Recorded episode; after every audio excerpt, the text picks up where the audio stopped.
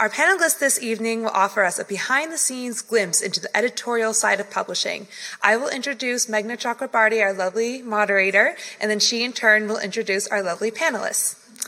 Our moderator this evening Meghna Chakrabarti, is the host of Radio Boston, WBUR's acclaimed weekday show with a focus on news, in depth interviews with extraordinary people, and analysis on broader issues that have an impact on Boston and beyond.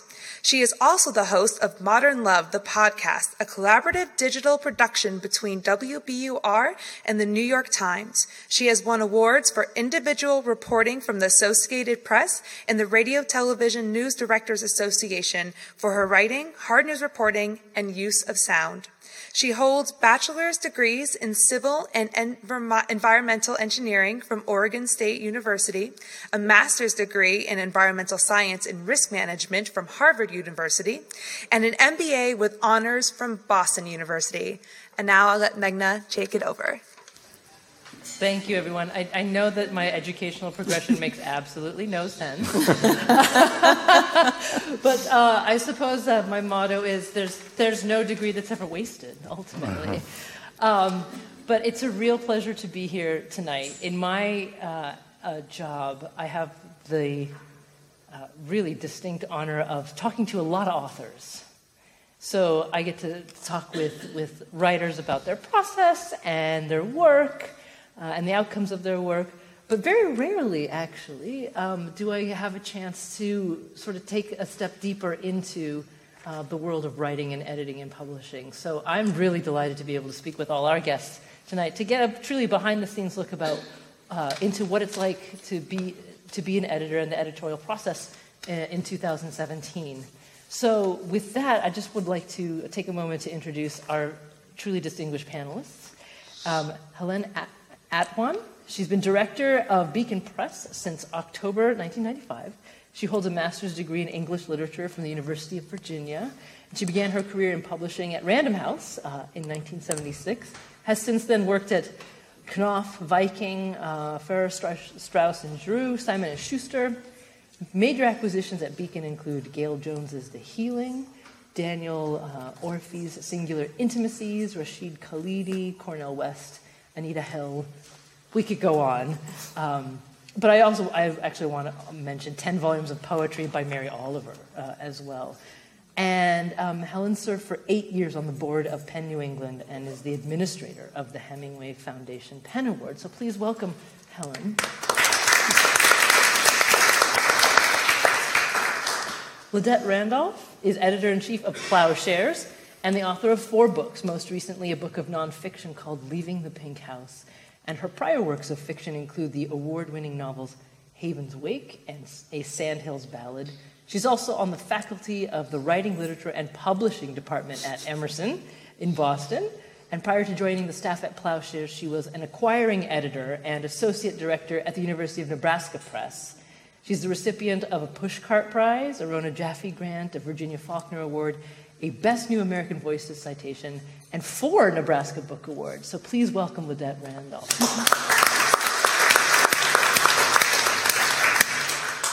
and Michael Reynolds. He's been with Europa Editions, where he is currently editor in chief, and he's been with them since 2004. Authors he's worked with at Europa include Alina Bronsky, uh, Elena Ferrante, Charlotte Wood, and Alexander Maxis. Max. that's the only American author on that list. And I and screwed it up.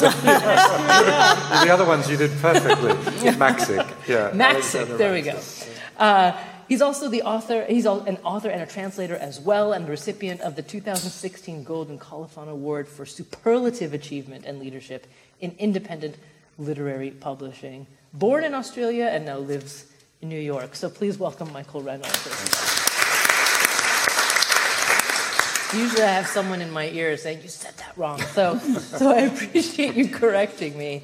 Um, so there's much to discuss, actually, but I just thought I'd start with a sort of very big picture question about, you know, in 2017, what would you say the mission, the core mission is of your, of your publishing, publishing house or journal?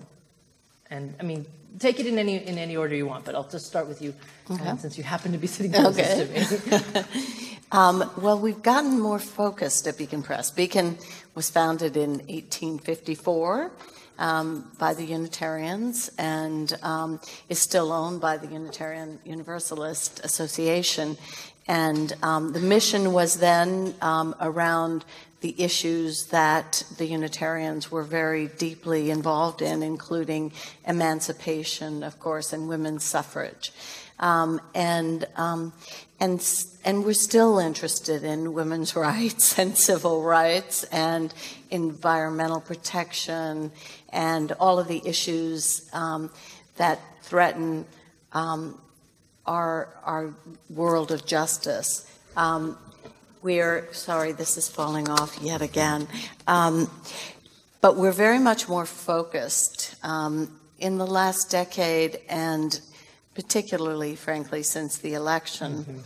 on the the rights that we think we might be losing in America and even globally, but um, very focused on immigration rights, for example, on um, on the the role and um, and place of intersectionality in our culture, um, and um, and all of these things including freedom of the press, that seem to be under threat um, more than ever. Do you have today. a title that really embodies that mission? Well, we have a series called Revisioning American History, mm-hmm. which is one of our most successful and um, one of the most successful books we've published, one of our best selling books of the last few years, is actually an indigenous people's history of the U.S., and it just retells the story of American history from the perspective of the indigenous yeah. people. And it's a startling, very bloody, hmm. startling book. Yeah. Oh, so we'll just work our way down for this first yeah. question. So, no, mission. Uh, yeah, I think more focused also describes the um, evolution of, of, Europa editions over the past year or so as well. Um, we, we were founded um, much more recently in 2004. Um, and uh, the founders of the company uh, created Europa Editions as a response to what they felt was happening in sort of a post 9 11 world. Um, and specifically, the, the, the, sense that there was a great sort of communication breakdown between you, you, I'm sure you remember the, the French fries becoming mm. freedom fries mm. and the French champagne being poured out in, in Congress and things like that. Um, and the fact that it, it, it, all of a sudden became very difficult for um, nations, countries, people, most importantly, to um, communicate effectively. Uh, and as publishers, that was what they knew, what we knew.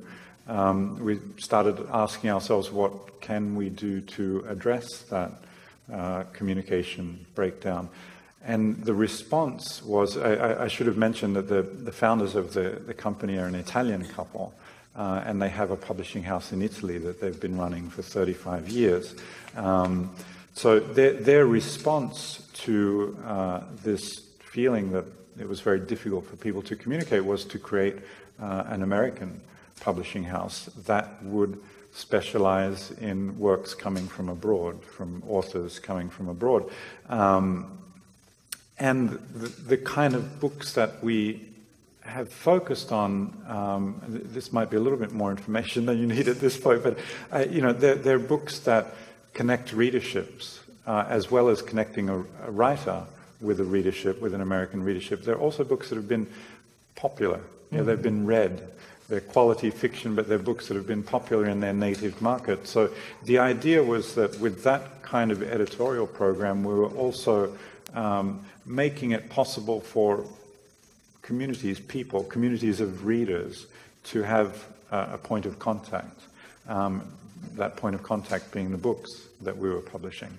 Um, that m- mission um, hasn't changed over the years, but I, I, th- I think it's become increasingly um, focused over the past year, and, and, and we've concentrated a, a, a lot on the sort of the, the kind of message, the kind of fiction that we're, we're, we're bringing into this market, in, in the hope not only of communicating a different perspective on what's happening in the world, but also perhaps um, giving American readers um, a bit of a break as well, and, and, and a window on something different. Yeah. And, and so, same follow up, and to you, a title that particularly embodies that? I, I think with, within this mission, um, it's, it's, sort of an easy answer, but the, the more successful titles, the titles that have been read by more people, in a certain sense, embody that mission best of all.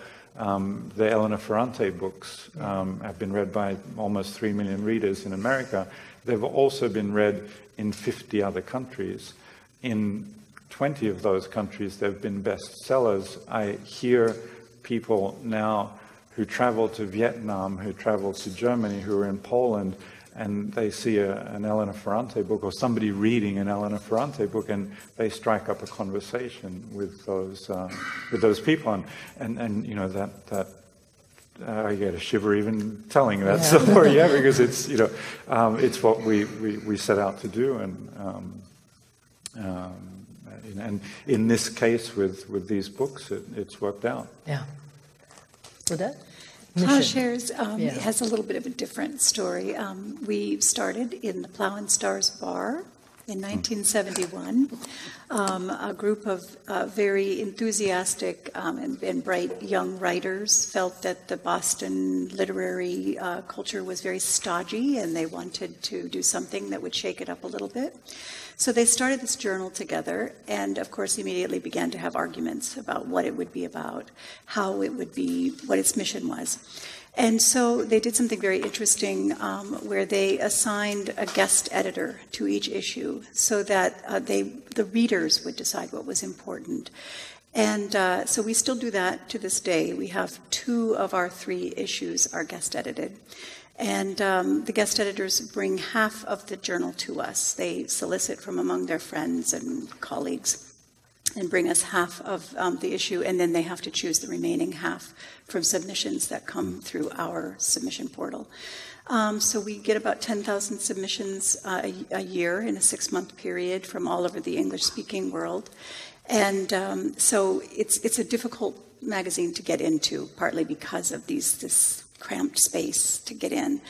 Um, but I would say that our mission is the same, that we still want to find those fresh new voices, and they're not going to be the same as they were in 1971. Um, and if they were, we wouldn't be doing our job.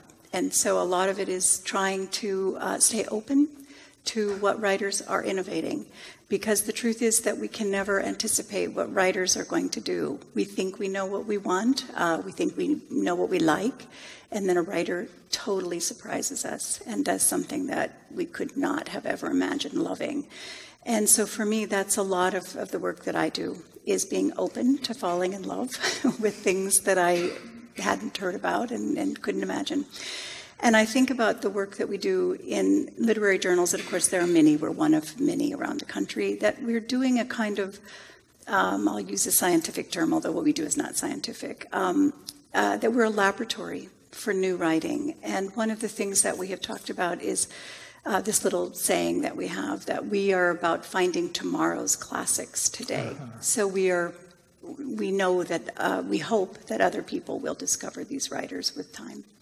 And uh, I love the idea of, of of having yourself be open to falling in love with something new. Is there is there a, a piece that recent piece you think that really embodies that? Oh wow! In a lot of ways, they all. that's the story of, of my acquisitions. Um, well, I, and, and, when I say I fall in love, it doesn't mean that that I always am at ease. You know, there are lots of, of stories that I think about a lot, and and often I'll think, oh, I don't really like that story, but I'm going to just sit on it a little while, and then then it'll I'll think about it. I'll wake up in the middle of the night and I'm thinking about it, or I'll be thinking about it the next day, and I'll think, I, I have to go back and look at that again. So, love is maybe not a good term, but um, just something that gets under my skin uh-huh. that, that I, I can't forget. So, this is very interesting because each one of your um, groups has a very well defined mission. Um, but and then there's your role as editors with, within within the organization. But what would you say um, overall is the role of an editor, you know, in, or how do you see, I don't want to actually make it generic. It, when, you, when you think of you, your role, Helen, for example, as editor, uh, in the world today. How would you define it, what it is that you do, uh, and, and why you do it? Um, I think, Uh, especially in this space, I think that editors are curators, that they look at a lot of material and decide some of it is art and some of it is not. And it is somewhat subjective, but but we are like the curators in an art museum. We're people who have long experience and lots of training, and we've read a lot, and particularly um, in subject areas.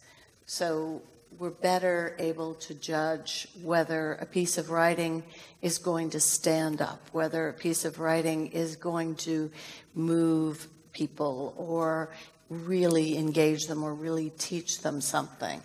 And so I see my role as picking mm-hmm. and, and sometimes as actually commissioning.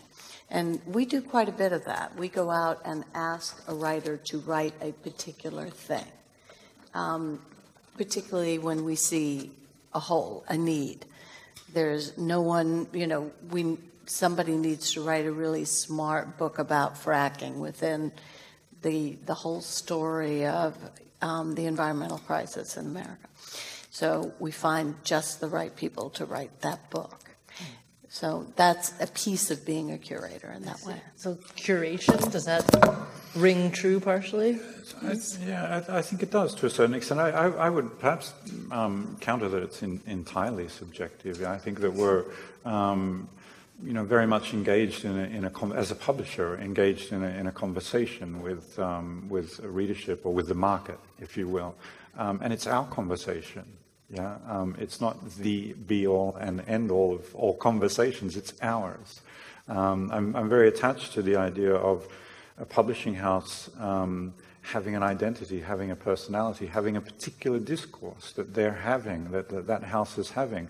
Um, yeah, as you, you know, you may know, and, and surely you do, in uh, many countries in Europe, in the bookstore, uh, books are organized by publisher. Mm. Um, because if you're, if you understand the personality of that publishing house, then you may be looking for this, you may be looking for that. Uh, you, you, want to engage in that conversation. Um, so that, you know, that's how I feel uh, as, uh, as an editor, I think the, the, the, job of an editor is multifaceted. There are various different ways of talking about what, a, what an editor is and what an editor does. Um, but one of those things is, yeah, figuring out what kind of book is right for that conversation that the house is having, that the personality of the, that fits with the personality of the house. We're all, um, you know, we, we don't work, fortunately you got out we don't work, work for corporate houses anymore. um, and I, I, we, we have the luxury, if you will, I think, um, of, of um, not having to publish books that we hate but we know are going to sell. Yeah. Um, we, we, I, I, work for a for-profit publisher, and, and, the health of my company depends on the book selling. Um, but I think falling in love with a, with a book and then asking yourself, is there a readership for this book? That, that's realism. Yeah, that's being realistic about your job. Um, reading a book and saying this is terrible, but it's going to sell a million copies. That's you know that way lies damnation. Yeah, yeah. I would agree. Um, and from my past life as a book editor, definitely uh, this idea of books speaking to one another across mm. a list. Um, I started mini-series when I was at University of Nebraska Press, and that was the beauty of the series was that it was a kind of anthology when all the books were on in a shelf together that they spoke to one another. And um, it was very satisfying to work in that way. What I do now um, is less maybe cohesive because it's it's really um, in a sense out there trying to to catch what we can of the zeitgeist and uh, to look at, at how people are how writers are solving these problems about writing about our life in this moment. And i think about uh, a couple of instances where I would have a lot of submissions that uh, where someone was trying to talk about new technology in a story, and they drove me crazy. They were horrible. They were they were boring. I didn't want to read an email. Um, and then I just had this past year two pieces that really understood how to write in fiction about the way our lives are changed by this technology, and not making a commentary on it overtly, but just really depicting it in a good, sophisticated way. So that that was something where I knew I've been looking for this, and it's been hard to find. And I now I, I this is what I wanted. Okay, so this is really interesting because a, a couple of nuts and bolts questions, if I may. Um, how much of what you do as as editors, for example, is you know working intimately with with your authors, and and how often has that process? First of all, what's that process like? And how often has that process ended up with quite a different end product than, uh, or, or end work than what was initially submitted to you? And, and I mean, please feel free, any, any one of you, just I've, I've got another long-winded answer. I'm so sorry. I'm so sorry. Uh, we half of our list is work in translation. Right. Um, we, we're an unusual publishing house as well because we have this connection with Europe, um, and all of the work that we publish in translation we have read in the original language. So in-house we read in seven or eight different languages, or if we haven't read it in its original language, we've read the entire work in another language that we, we do read before it comes into English. So when, when we make a, um, a choice about publishing a work in translation, we want that book that we have read in the original language.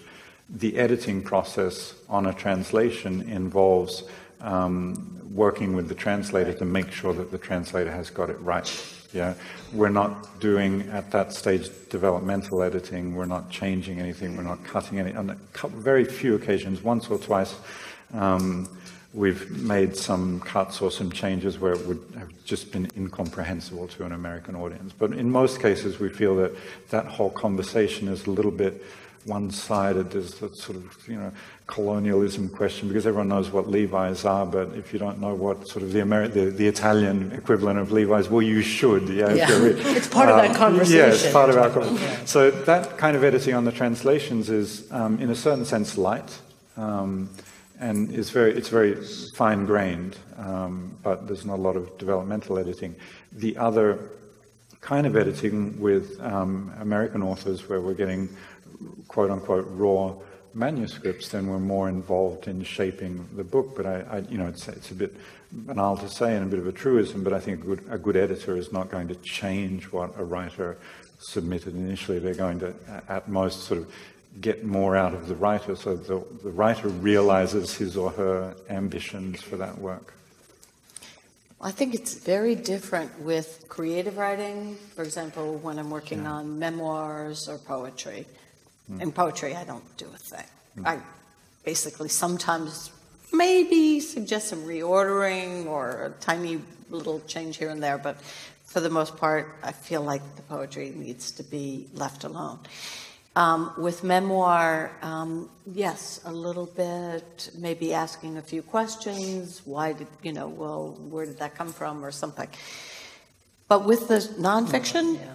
huge amount of editing. Yeah. Huge. I mean, one of the uh, most successful books I worked on was a book that came in. It was a lousy how to book that my um, assistant turned down.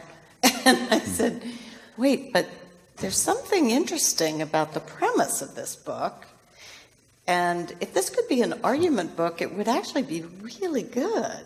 And it turned into a hugely successful book by basically throwing in the trash what the author had sent and saying, you need to write a book that makes an argument about this, and then you need to back up the argument and, um, and give us stories and examples. And which, it- which it worked book was this? It was a book called Overdiagnosed, nonfiction book about how the public health system in America just pushes people into illness, Yeah. and um, and it became very popular. And it, it's a very good and very interesting book, but it wasn't in the beginning. So um, And I think I, you're, you're, I remember when I think you pitched that at one of the cli- yes. client summit Good, things, right, and you're, you're right. Conceptually, it was so compelling. Yeah. Yeah. So it's always frustrating. You get a great idea, great concept that hasn't been realized properly. You're like, no, I wish it were a different book. Yeah. Right, but when but with that kind of book, Yeah. if you wish it were a different You book, can do that, yeah. you can actually say to the author, "What you've done is no good, but your ideas are good. Mm-hmm. so let's start over and figure out a way to to deliver them well." So Do you have that same sort of opportunity with Ploughshares pieces? Well, I, I would have that opportunity, but I find that if something needs that much work, um, I'm not inclined to take the, the story because I feel like it's there's something right behind it that's ready, that it needs another revision or um, maybe another editor who either will take that time or uh, feels it's finished, uh, because as you say, this is highly subjective. But I, I was thinking about my, again, my life as a book editor, um, and you asked about a book that really changed in a big way. And um, I, I never would uh, talk to a writer about making changes to their work unless I was interested in it. I, that always felt very wrong to, to kind of open that karmic relationship and then not be interested. So, um, but one time I, I did get a manuscript that I, I knew there was promise there. And, but I, I couldn't do the work needed. It was a huge developmental editing project, and it was a memoir, and I just couldn't dig in like that. So I wrote back to the writer and I said, uh, You need to cut this in half, and you need to find your focus. And, you know, that's very vague, but, you know, it was a problem that I felt like she, only this writer can solve this. Um, but if you do that, send it back to me. And, you know, of course, I didn't think she was going to do that. I just, that was a big assignment and, and very abstract. And do you know, a year later, she sent it back to me and she'd found her focus and she'd mm. cut it in half and I, I did publish it. So sometimes writers will really surprise you and dig deep and, and find, you know, that, that courage to go back to a, a messy project and do it. Actually, authors very often They do. know that there's They something know. wrong, and they and they know that it's going to be hard work to fix, and that's your job as an editor to sort of go, hey, Yeah. So I couldn't, you can't day here. fix it for a creative Right. project. You really cannot get in there and start doing that kind of work because you have to help them find what their passion is. They, Mm-hmm. they are, the, the writer has to solve those problems, really. That is true, although I will say that during a very brief period of time, which was actually 10 years, um, I did I did do some fiction. I did um, 10 works of fiction at Beacon, which we then abandoned because um, we didn't feel that we were adding enough to fiction.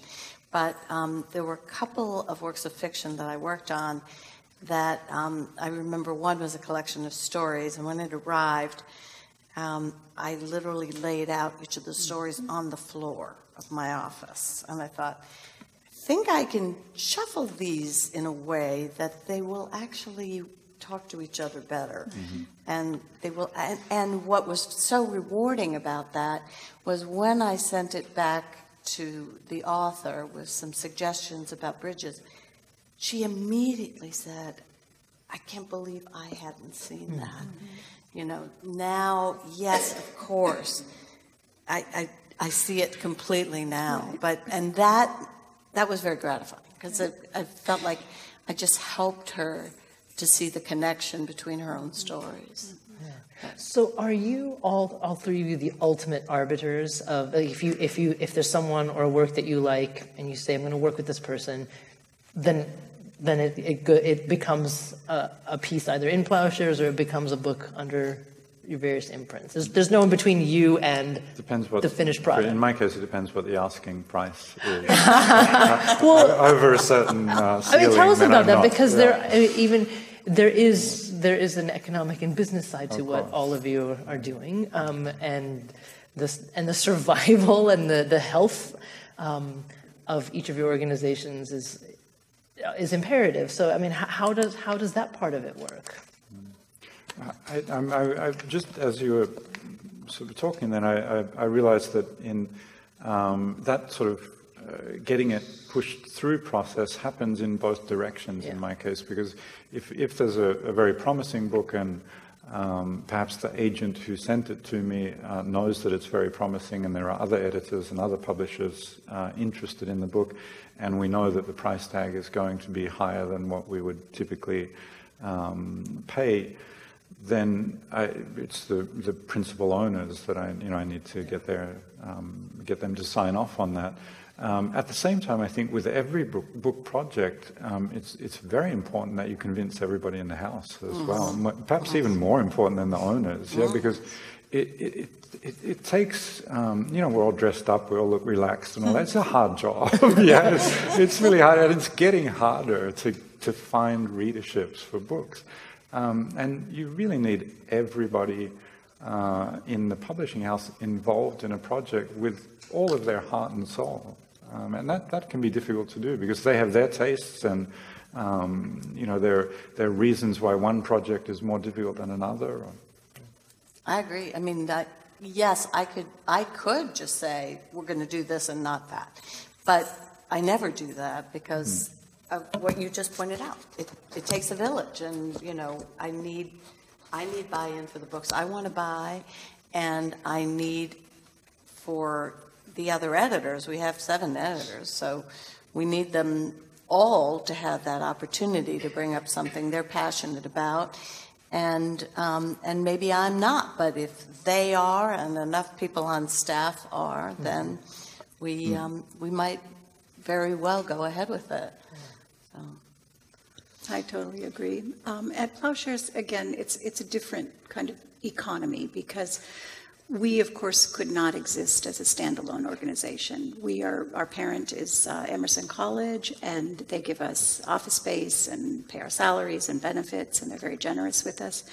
Um, but we have doubled our um, budget in the last eight years. Um, we are now, and we do pay, and we've actually almost doubled our, our payment to writers. Again, it's a modest thing, but you know, almost $500 for a work of fiction, which is a big deal for um, a, a, literary magazine. So we pay writers about $30,000 a year, mm-hmm. which is a lot out of our budget, um, but that's a commitment that we make to, um, to writers. So um, we're not having to sell issues, we sell subscriptions. And yeah. so what we hope for are people who are loyal readers, and that's always the very difficult, you know, as a very small, dedicated group of people who subscribe for 10 years or, you know, have, have subscribed for a long time. And so do they love everything? Probably not. But they love the, the mission of the journal and they're committed to that mission. So um, it's a different kind of thing. That's so also, I, I, I mean, I it, it, it, it's a sign of good health that they don't love everything, right? Yes. If they did, it wouldn't last very long. Exactly. It would get mundane. I, I think it's good it wouldn't surprise debate. them. Yeah. um, just briefly, because I also want to get to, I have a bunch of questions about sort of the particularities of, um, you know, the culture we find ourselves in, in, in 2017. But before that, I just wanted to ask you all, um, did you, could you think of one that you wished hadn't gotten away? Oh, sure. Too many. Matthew. The battlefield Desmond. is Matthew Desmond. Yeah. Matthew Desmond. I would have. So does everyone know Matthew evicted. Desmond? Yeah. Um, he won the MacArthur grant. Yeah. Book. Mm. Wrote about the eviction crisis yeah. um, in Milwaukee, right? And he's at Harvard now. Fantastic book. Amazing book. Yeah, I, I can feel your, I feel why you lament that pain. one. there are really any number, and I, I, I think um, you know there there are publishing houses with which we share a certain affinity, and um, you know if an author doesn't pop up on our list, then they'll pop up on New Directions or other press, or uh, um, you know also I think some of the good imprints of Riverhead and Knopf with much deeper pockets than us are also vying for similar projects. Um, there's a, a German author. Um, oh, there are two. Can I mention two? Sure.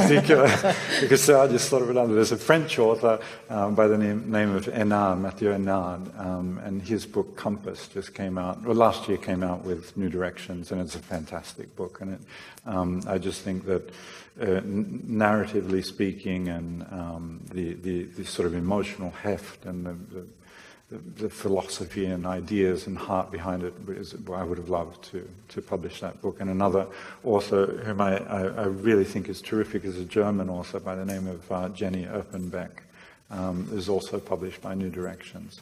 Um, and uh, she's another author that I, you know, yeah, yeah, We, we were interested in and we didn't get in, in time.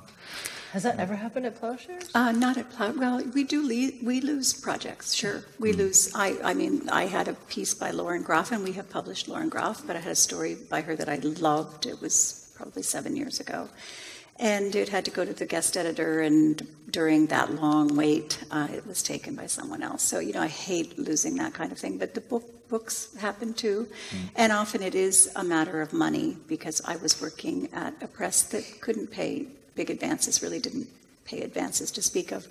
And in a couple of cases, I had friends who were talented writers whose agents were not working as hard maybe as they thought they should be, and they wanted to send their work to me. And I would say, you know what's going to happen? I'm going to love this, and I'm going to make an offer on it, yeah. and then it's going to be the dog in the manger, and that's going to. And they said they don't they don't admit that's what they're doing, but you know. So I lost some of those kinds of mm. books, but maybe mm. helping a, someone that I liked too, who needed to have that book published. So, and then you know, you do lose you lose books because you couldn't we couldn't even pay five thousand dollars. You know, so very modest advances um, comparatively. Yeah. So, so this is a I mean. What time is not interesting to be in this world, but but um, I feel like there there are a lot of aspects of um, how we live today, which most certainly have an impact on your work. I mean, technology, first, first and foremost. I mean, how has it shaped, changed, uh, disrupted publishing? One of the first things that comes to my mind is that when I was at Farrar Straus and Giroux, um, that Bob Giroux walked out of his office one day and said, Ah, just got a new manuscript from Walker Percy. Guess we'll put that on the next list. And it was a, you know, physical manuscript. That doesn't happen. Yeah. It just doesn't happen. You know, the world is so different. Um, I remember when we got, I'm making myself so old, but when we got a telefax machine, it was so important because Roger could send faxes to, you know, Mondadori or, you know, it was like amazing. Um, but the main thing that's happened is everything's gotten much, much faster. Uh-huh. Publishing used to be very slow, and it needs to be even faster than it is now. In truth, I'm always pushing for shorter schedules. It cannot take seven months to make a book. We got to get much faster than that. Mm. It's too slow. But everything has moved very a lot faster, and part of that is you know, we can, we go straight to pages. We used to have different stages of galley proof and, you know, blues, and all of that has gone away. And we just go from pages right to printing. It goes really much faster, and it can go even faster, which I think is a good thing. And then we've got the ebooks, which are great, and audiobooks now, mm-hmm. which I'm a huge fan of. So, um, so the industry has gotten faster, a little more nimble than it used to be, um, and more exciting, yeah. a lot more exciting. So, mm. so I think even though sometimes I rue those old days, uh, for the most part, I think it's just made it more um, relevant. Book publishing much more relevant than it used to be, mm-hmm. um, more timely, and a lot more fun. Yeah, um, the, when I first started in book publishing, I was working for the um, parent company of the company that I work for now in, in Italy, and, and there was sort of a, a legendary um, uh, head of the production department who, in the first weeks that I was there, were, told me uh, stories of when he entered the business. Um, the proofreaders at the time would read the entire novels backwards, yeah, one word at a time to check spelling, yeah, um, to make sure nothing would slip by. Um, and obviously, with spell check, that has gone by the way. I think sometimes the proofreading has gone by the way. Uh, but um, yes, every, everything seems a lot more faster, and it seems more necessary to be up up to date. That, that mm-hmm. that's certainly true. In, in our case, I think um, probably our company would not be possible without the advances in technology because I, I, still work on a daily basis with my colleagues in Rome. We have only half of the office in New York, mm-hmm. yeah, the other half is in Rome. Um, our production manager, designer, um, the owners are, are, in Rome. So um, that kind of uh, connectivity between colleagues and, and between you know, counterparts in other countries, I think, has uh, changed the industry a lot. We hear about things a lot faster than we, we, we used to. And you have to um, decide a lot faster. And you have to decide a lot faster. a lot faster. Um, and and I, I think also, you know, with this, especially the kind of publishing that, that Beacon does, um, the, the um, the, the, possibilities for um, in, increasing the velocity of, of, production and so forth must be thrilling, yeah, because you, you, you can be more up to date, more current. Um, I also hope that there will remain space for careful and slow contemplation um, going forward, because that has its fruits. Yeah. Can, do you mind if I modify the question for you just no, a, a, little no. bit, and, and, then would like to hear what uh, what uh, the two of you also have to think about that. But uh, so, so there's sort of the how technology has changed publishing. But I'm wondering also how has it changed your ability to find new voices, new writers? Well, maybe I'll, I'll modify it a bit more sure. too, because the, the, the question of finding is really about marketing in a certain way and raising a profile. And so we've really used technology uh, for that uh, in our marketing. We have a very active blog, um, which allows us to uh, publish a lot more writers. Um, we have uh, robust uh, social media uh, campaigns, and um, we also have a series called The Solos that we think of as a multiplier of what we were doing uh, initially, we were doing it as, as just digital born. We've just thought about these as long stories, long essays, and novellas that would be digital born. And then we ended up deciding to gather them into a print omnibus. And after five years, we've now decided to make, instead of having them set apart in an omnibus, they will be a fourth issue of the journal. They'll just be the Ploughshare Solos Journal mm. issue. But they'll still come out um, sequentially, um, nine of them each year, uh, with their own little digital campaign, marketing campaign, and their cover, and um, there'll be audiobooks. And so, you know, that, that kind of thing is really great for us. And um, so, as far as attracting writers, it's really the same process mm-hmm. because a lot of our readers are writers. And so, um, if they know about the magazine, if they're familiar with what we do, they're more likely to send us their work. Yeah. Has uh, I mean, has, has social media changed the, or enhanced your ability to find? Sorry about that. To find new writers. I don't know. For us, it has. For us, it has yeah. tremendously. Yeah. I mean, follow people on Twitter, yeah. and you know, and we find. Right when I was talking about how we commission books, um, it's because we found there's a subject that we really feel there should be a book about, and then we can now find who's writing about this yeah. mm-hmm. and who's already got you know some deep background in it, and you know who's got a great voice, and you know I've I found people like that. All of our editors have found good writers starting with social media and kind mm-hmm. of expanding, and then of course we want you know they some, because somebody can do a great Twitter campaign or even a great short piece doesn't mean they can write a book. Most of them cannot write a book. But we can dig deeper and ask the writer to show us what she can do, you know, by writing an in depth proposal. And sometimes that's how we find people who write really good books that dig so deep into a subject that um, that it hmm. becomes an, an invaluable. So speaking of technology, forgive me because I want to actually look something up for this next question. Um, so I mean, the, so there's the there's the techno- technological changes um, that touch the industry. There's also there's so many questions I could ask surrounding culture, but there's one in particular that I was thinking of because um, a while ago, earlier this year, I heard a couple of stories on NPR um, about about something that I didn't know existed in the publishing world. Um, they're called sensitivity readers. And um, these are readers who, whose job, like manuscripts are sent to them, and, and they, they read the manuscripts in order to um, understand or suggest whether or not there's anything in the manuscript that might be offensive to members of various cultures, um, racial groups, etc., um, whether or not the authors inadvertently caused offense. And a lot of people seem to find great benefit from having these sensitivity readers. NPR quoted uh, one, one woman, Dhonielle Clayton, she's a sensitivity reader, and she gave an example of how it seems like there's a lot of this in YA, um, but she gave an example of how she read a, a YA fantasy novel, and there were um, uh, characters, young people of color in the characters, and, and they were relegated to a secondary plot line about slavery.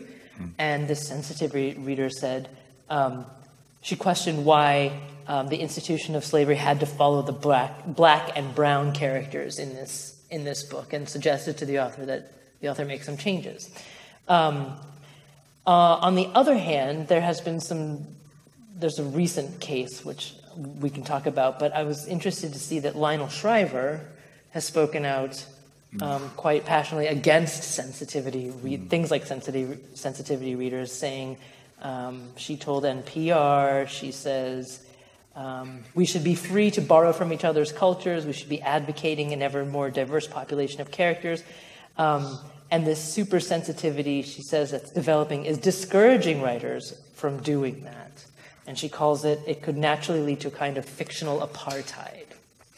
So, um, mincing words. Yeah. yeah. So I just wonder, I wonder what you think about that because you, I mean, you've said like there's always this question of finding audiences for books. Now there's also this question of not wanting to offend audiences. Mm. I don't know. I mean, what's your take on that as as publishers and editors?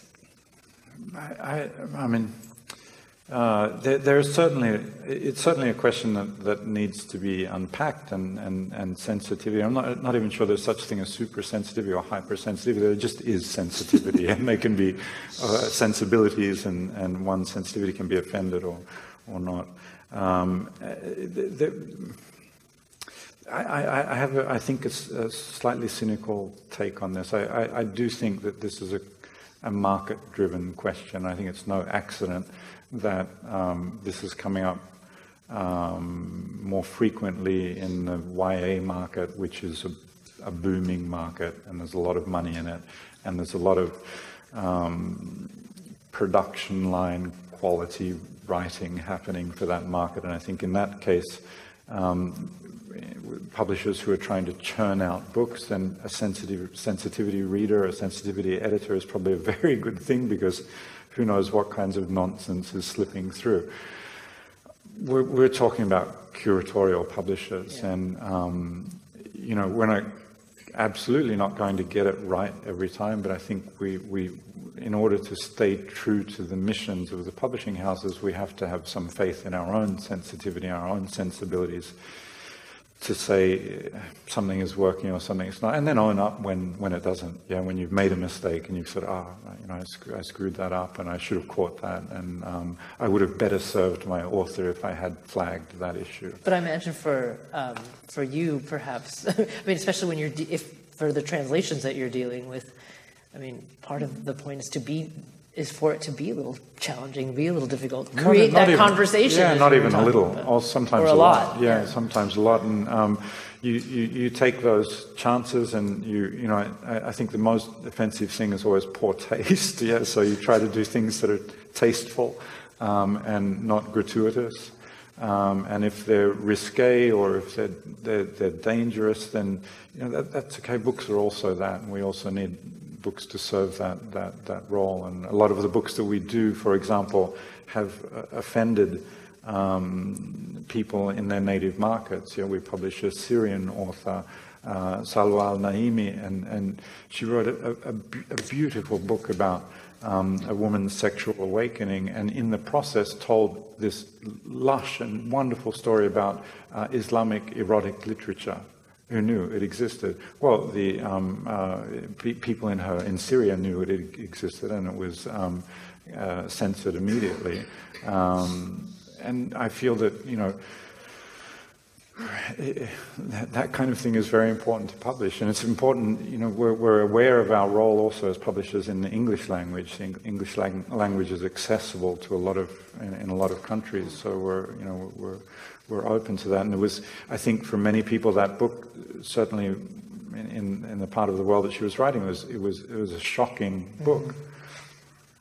I, I, like what, um, and I agree with all of that, of course.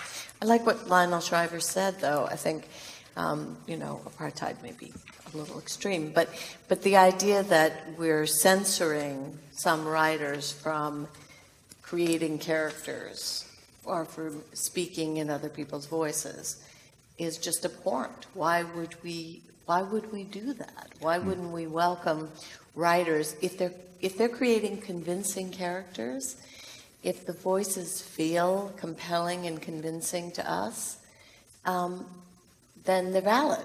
But to whom, though, right? Because I think the question is there are readers out there who would think this is not compelling or convincing to me because you're writing about a, a 13 year old African American girl, and that person is not familiar to anybody I, you know I know. Right, but, I mean? but having just, for example, read a very popular book, um, um, by an African, a young African American woman, um, "The Hate You Give." Mm-hmm. Oh, yeah. um, it's she's writing not only in the voice of very young African American women, she's also writing in the voice of white people, and she's also writing in the voice of old, of older white and black men.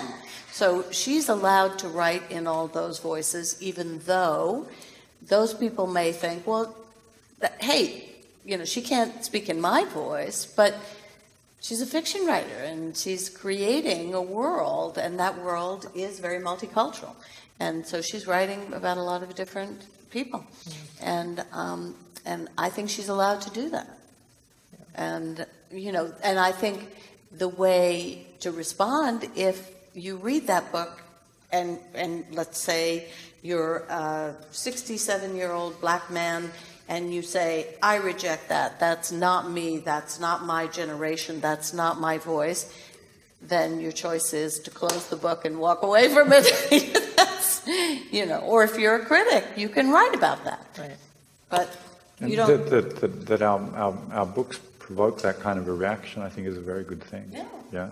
Um, I agree. Be, what do you think? I agree, and I, I like your term censorship. I mean, if mm-hmm. we and your the, the example of the the book that was published in Syria, that is immediately censored by the government, we're very upset about that. You know, the government shouldn't do this. Well, you know, it's it, whatever the the movement is that stops someone from actually publishing something that's, that's a scary thing. Um, so we have a right not to read it. We have a right to write well and, and say we hated it and why. But I think to, to say someone cannot do something is always, it's, it's really anathema to the American sort of uh, ethos, and, and it's something that I think all of us probably, and, and, and of course there are books that offend us, you know, that we think, oh, but I'm offended by a lot of things. I'm, I'm, I'm, I, I, get disgusted by things, you know. But, but my disgust or my being offended should not be a reason then for someone that they should not have written that. Um, I think the what, what, was his name again? Yanis, right? The the what was the guy that? Do you remember? He's a he was he's a a blogger for Breitbart or a journalist. Oh, Milo Yiannopoulos. Milo, you know, yeah, yeah. So his right. book was so that's the opposite case, yes, right? Um, yeah. I, the only th- thing, um, for those of you not familiar with the case, though, I mean, he's just a horrible person. yeah, this guy has um, his ideas are bunk, um, but he was he bounced around from a, a, couple of publishers and then was signed up for a very big deal at Simon, Simon and Schuster. Schuster. Um, and, and, then Roxane uh, Gay pulled Roxane Gay pulled out of a lot of authors said, "Well, I won't publish at this publishing house if you do this book at Credit," and they cancelled the contract. The only thing, honestly, that I found um, distasteful about that was Simon and Schuster's defense of their mm-hmm. choice to publish this book, which was it was free speech and it was about this, and there are readers out there, and we have to serve the market and this that, and the other. That's not why you signed him up. You signed him up because you knew he was going to sell loads of copies. yeah, just be honest about it and do your, your thing. We know that Simon and Schuster is not a mission-driven publisher. That Simon and Schuster is a media conglomerate um, or part of a media conglomerate, and they're going to publish for the bottom line. Yeah, and sometimes there'll be good books, and sometimes they won't. Well, I, I, I just realized what the time was because I heard the little bell ring. But I really appreciate you providing this insight, and thank you so much for coming Thank tonight. you. Thank you. Thank you.